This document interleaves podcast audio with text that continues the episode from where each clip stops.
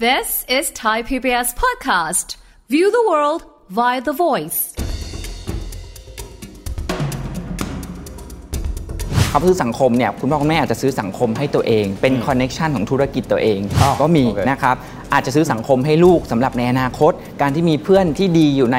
ฐานะทางสังคมที่ใกล้เคียงกันเนี่ยมันก็จะพากันไปต่อยอดธุรกิจของเขาได้ในอนาคต ในลักษณะของโรงเรียนนานาชาติ แน่นอนว่ามันก็ต้องจะมีมีแต่กลุ่มคนที่ค่อนข้างมีตังค์นะครับมันจะเป็นการกระจุกตัวของพูดง่ายคือกลุ่มคนรวย แต่ว่ามันก็อาจจะมีข้อเสียนิดนึงตรงที่ว่าเด็กอาจจะไม่ได้เรียนรู้การอยู่ ท่ามกลางสังคมที่มีความหลากหลายนะครับอ๋อก็คือเด็กที่มีหลาอ่าหลายฐานะอยู่ด้วยกันนะครับ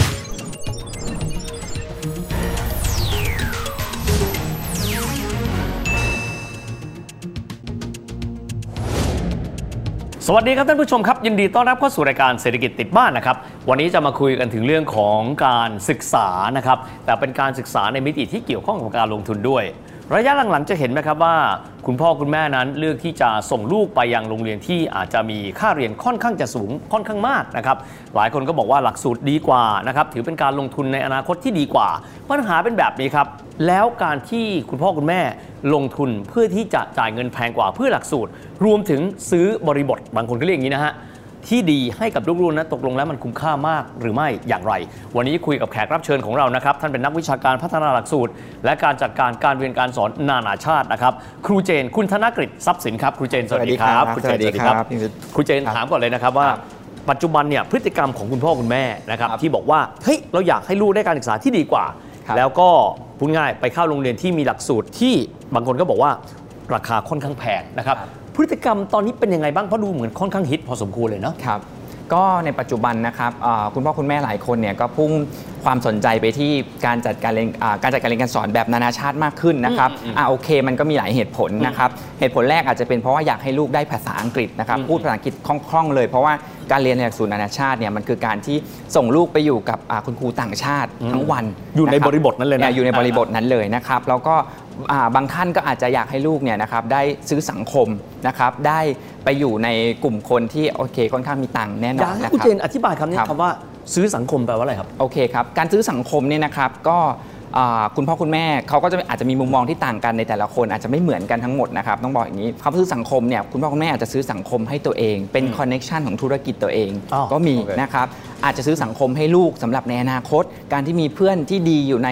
ฐานะทางสังคมที่ใกล้เคียงกันเนี่ยมันก็จะพากันไปต่อยอดธุรกิจของเขาได้ในอนาคตเนี่ยครับแล้วก็ซื้อสังคมในแง่ของการจัดการเรียนการสอนด้วย เพราะการจัดการเรียนการสอนในอ่ารูปแบบของหลักสูตรนานาชาติเนี่ยมันค่อนข้างมีความทันสมัย มันมีความพร้อมในเรื่องของสื่ออุปกรณ์เทคโนโลยีนะครับแล้วก็เรื่องของ ระบบความคิดนะครับ ซึ่งเรายอมรับว่าอ่าปัจจุบันเราก็ยอมรับว่าของโลกตะวันตกเนี่ยมันค่อนข้างมีอิทธิพลสูงนะครับแล้วก็อ่าได้รับการยอมรับว่าเป็นการจัดการศึกษาที่มีคุณภาพสูงนะครับทีนี้ถ้าถามว่าการลงทุนเนี่ยแน่นอนถ้าสมมติเรามองการครับลงทุนเป็นการศึกษานะการศึกษาครัเป็บนการลงทุนเนี่ยความคุ้มค่าเขาวัดจากอะไรครับอ่าความคุ้มค่านะครับก็อย่างที่บอกครับว่า คุณพ่อคุณแม่หลาย ๆ ครอบครัวเนี่ยตอนที่มาดูโรงเรียนเนี่ยเขาประเมินแล้วล่ะว่าโอเค กลุ่มสังคมเนี่ยของของลูกและของตัวเขาเองจะเป็นยังไง เพราะฉะนั้นถ้าสมมุติว่าเขาให้ลูกไปอยู่ณจุดจุดนั้นเนี่ยนะครับมันก็มันก็มีโอกาสมากกว่ามันเหมือนเป็น doors of opportunity หรือเป็นประตูแห่งโอกาสในอนาคต ซึ่งเราไม่รู้ว่ามันจะมาเมื่อไหร่ คือถ้าพี่วิทย์เคยได้ยินคำว่ารู้อะไรไม่สู้รู้จักกันเนี่ย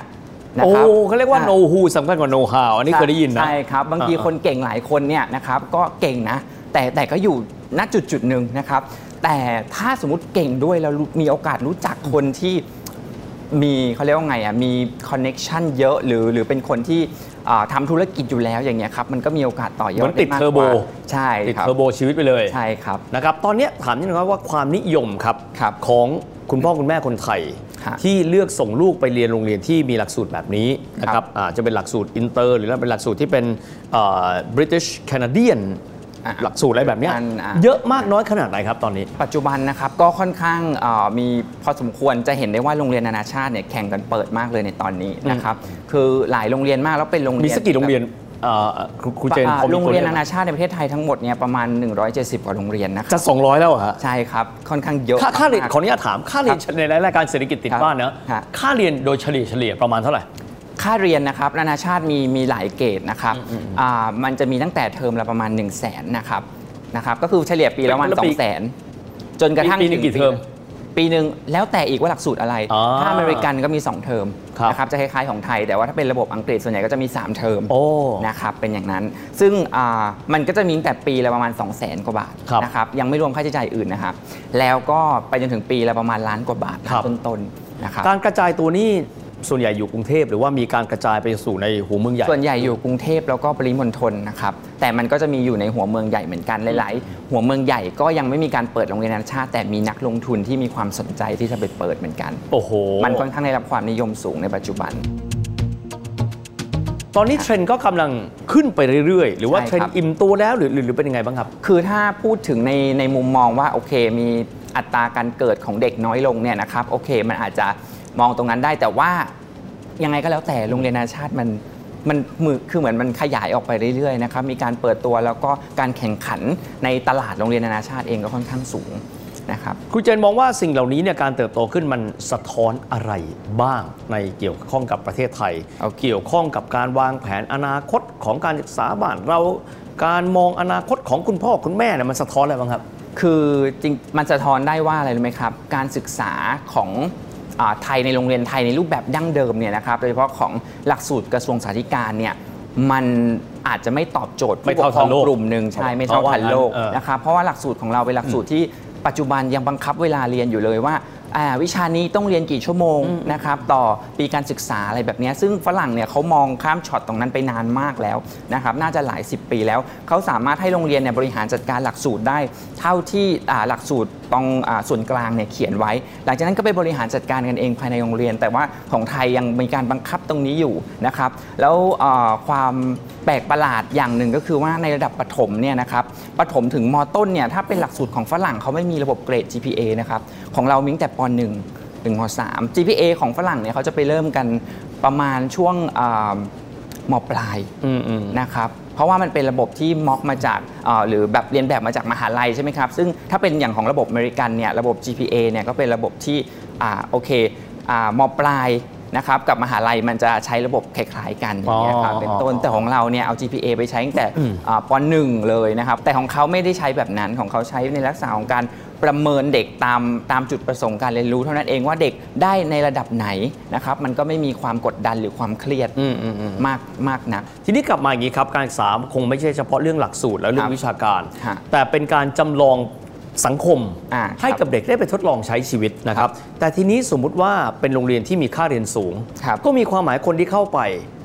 เด็กที่เข้าไปก็จะเจอคนที่อยู่ในคลื่นความถี่เดียวกันทั้งหมดอ่าประมาณเอ่อนั้นมันมันมันมีข้อดีข้อไม่ดีอะไรยังไงบ้างครับ เพราะเวลาที่ออกมาใช้โลกความเป็นจริงก็คงต้องเจอคนทุกแบบใช่ถูกไหมฮะครับ ก็จริงๆแล้วเนี่ยนะครับถ้าสมมุติอามองในแง่นั้นเนี่ยถ้าการที่เด็กไปเรียนโรงเรียนนานาชาติเนี่ยนะครับในโรงเรียนนานาชาติเนี่ยเขามีการสอนให้เด็กคิดเยอะนะครับมันจะค่อนข้างมี why question ค่อนข้างเยอะนะครับการถามคำถามเอาไว้ว่าว่าทำไมทำไมจึงเป็นอย่างนั้นใช่โอเคอ่าครับมากกว่าที่ว่าจำจำมันไปใช่โอเคอ่าซึ่งซึ่งเป็นแบบ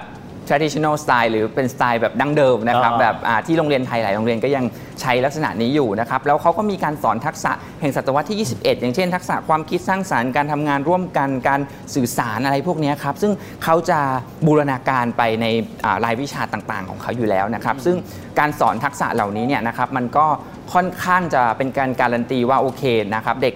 จบออกไปเนี่ยโอเค สามารถใช้ชีวิตร่วมกับ คนอื่นได้นะครับอืมอืมอืมก็อาจจะไม่ทุกคนขนาดนั้นนะครับ เพราะสุดท้ายแล้วเนี่ยมันก็อยู่ที่กระบวนการอ่า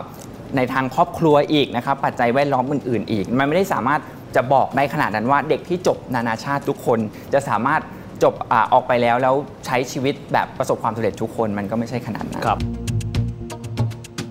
ทีนี้ต้องต้องแอบถามนิดหนึ่งนะครับว่าอย่างกรณีที่เด็กที่มีใช้คำว่าอย่างนี้แล้วกันเนาะครับ ฐานะทางสังคมพอๆกันครับไปอยู่ร่วมกัน มันสะท้อนออกซึ่งเรื่องของการกระจายโอกาสทางการศึกษา การที่คนแต่ละชนชั้นจะได้มาอยู่ร่วมกันเนี่ยยังไงบ้างครับ คือถ้าเป็นในลักษณะของโรงเรียนนานาชาติแน่นอนว่ามันก็ต้องจะมีมีแต่กลุ่มคนที่ค่อนข้างมีตังค์นะครับ ต่อให้ได้ทุนการศึกษาเข้าไปเรียนเนี่ยก็เป็น ก็ยังต้องจ่ายเยอะอยู่ดี เพราะฉะนั้นเนี่ยก็ต้องค่อนข้างมีตังค์แล้วล่ะนะฮะเพราะฉะนั้นมันมันจะเป็นการกระจุกตัวของพูดง่ายคือกลุ่มคนรวยนะครับอืมมันจะแตกต่างจากโรงเรียนที่เป็นโรงเรียนโอเค อาจจะเป็นโรงเรียนเอกชนนะครับที่ที่ค่าเทอมเนี่ยอ่าไม่ว่าจะชนชั้นกลางหรืออ่าคนแบบที่รวยมากๆเนี่ยสามารถจะจ่ายได้นะครับเพราะฉะนั้นเอ่อนานาชาติค่อนข้างจะจะไปกระจุก ตัวอยู่กับกลุ่มคนรวยซะส่วนใหญ่อืมนะครับนะโดยเฉพาะนานาชาติที่ค่าเทอมแพงๆ มากครับตอนนี้เหมือนก็เลยเหมือนการศึกษาไทยแบบเดินไปคู่กัน 2 แบบแบบนี้เลยๆครับใช่หน้าตาแบบนั้นครับผมมันมีโอกาสที่จะเมิร์อะไรกันไหมครับเนี่ยอ๋อในอนาคตนะครับจริงๆเนี่ยเอ่ออันนี้ก็เป็นความฝันนะครับว่าพยายามที่จะเอาองค์ความรู้นะครับจากอ่าสิ่งที่ได้ทำในโรงเรียนนานาชาติได้มีโอกาสเห็นชาวต่างชาตินะครับในการจัดการเรียนการสอนนักเรียนเนี่ยเอาไปช่วยนะครับอ่า การศึกษาไทยให้มันพัฒนายิ่งขึ้นนะครับถ้ามีถ้ามีโอกาสอืมก็อยากทำตรงนั้น ซึ่งตอนนี้โอเคแหละก็อาจจะมีโปรเจกต์ส่วนตัวที่แบบทำกับเพื่อนอยู่นะครับที่อ่าพยายามที่จะเอาแนวคิดการจัดการศึกษาแบบนานาชาติเนี่ยมา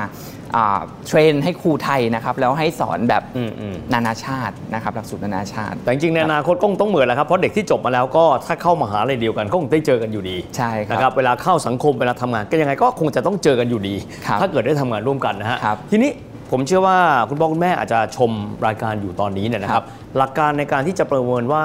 เด็กคนนี้เอ่อหรือว่าสมมุติเรามีทรัพยากรอยู่เนี่ยนะครัฮะบเอ๊ะเราควรที่จะเข้ามาเรียนโรงเรียนหลักสูตรที่มีราคาแพงครับหรือว่าโรงเรียนแบบไหนก็ได้ เวลาเราเปรียบเทียบข้อดีข้อเสียของผู้ปกครองแต่ละแบบนะครับ ว่าเขาควรจะเลือกอะไรแบบไหนแล้วมีหลักคิดยังไงบ้างครับ คือจริง ๆ แล้วเนี่ยนะครับอย่างแรกเนี่ยผมผมคิดว่านะผู้ปกครองเขาจะมองงบประมาณเป็นสำคัญนะครับโอ้โอเคงบประมาณของครอบครัวว่าอ่ามีลูกกี่คนนะครับสามารถจะ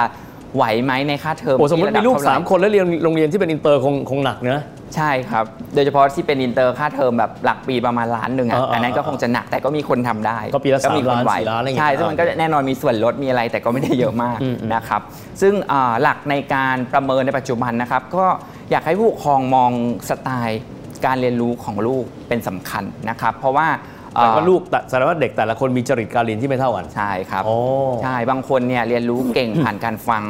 อ่าโอเคพวกกลุ่มคนเด็กกลุ่มนี้ก็จะแบบโอ้ชอบฟังเลคเชอร์อ๋ออ่าบางคนเขาเรียนรู้เก่งผ่านการมองการดูเป็นเห็นเป็นจริงเหรอภาพเป็นอย่างนี้เหรอใช่ครับตายอันนี้เป็นไปผมไม่เคยตามรู้เลยทฤษฎีพหุปัญญาเลยครับ ซึ่งเอามีมีมานานมากแล้วใช่ครับโอเคใช่และการศึกษาไทยที่เหมาะกับแบบแบบไหนครับขออนุญาตถามเลยการศึกษาไทยเนี่ยจะถ้าเป็นแบบโรงเรียนในรูปแบบดั้งเดิมนะครับ Conventional ที่ยังไม่มีการปรับตัวหรืออะไรเลย traditional เนี่ยก็จะเป็นเด็กที่ฟังเก่งอะ ชอบจดเลคเชอร์อ๋อกลุ่มนั้นจะไปได้ดีมากในระบบการศึกษาแบบนั้น ท่องท่องสิ่งที่อยู่ในตำราเก่ง แล้วชอบสิ่งที่ครูอ่านมาแล้วเอามาสอนครับอ่าเด็กกลุ่มนั้นจะไปได้ไกลนะครับครับแต่ก็เป็นแนววิชาการนะครับครับครับถามทิ้งท้ายตรงนี้นิดหนึ่งตอนแรกพอได้ยินคำว่าซื้อสังคมให้ครักับบลูกมันฟังแล้วมันเป็นศัพท์ที่ดูน่ากลัวนะฮะครับเหมือนกับเงินสามารถซื้อสังคมให้กับคนได้ครับมันมีข้อดีข้อไม่ดียังไงครับ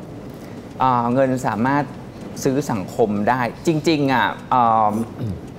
มองคือถ้ามองในแง่ของนักธุรกิจนะครับผู้ปกครองส่วนใหญ่ก็เป็นนักธุรกิจถ้าถ้ามีเงินอ่าที่จะจ่ายในราคานั้นนะครับผมมองว่ามันมันก็ค่อนข้างที่จะเป็น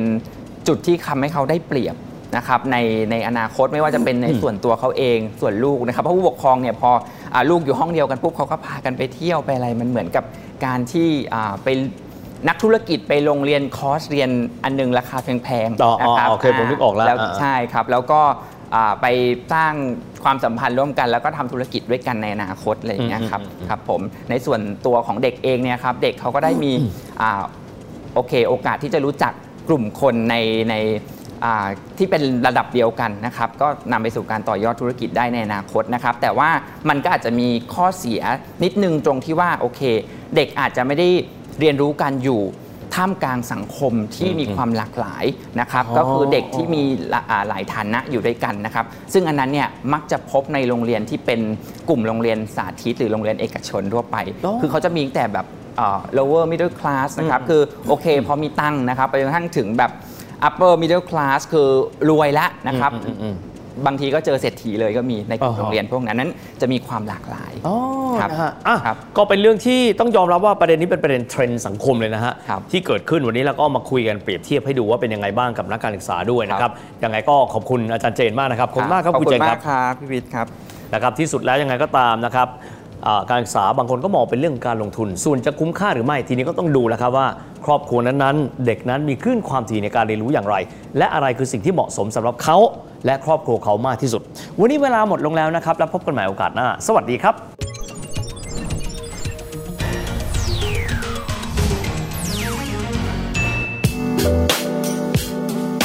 ติดตามรายการทางเว็บไซต์และแอปพลิเคชันของไทย PBS Podcast Spotify SoundCloud Google Podcast Apple Podcast และ YouTube Channel Thai PBS Podcast Thai PBS Podcast View the world via the voice.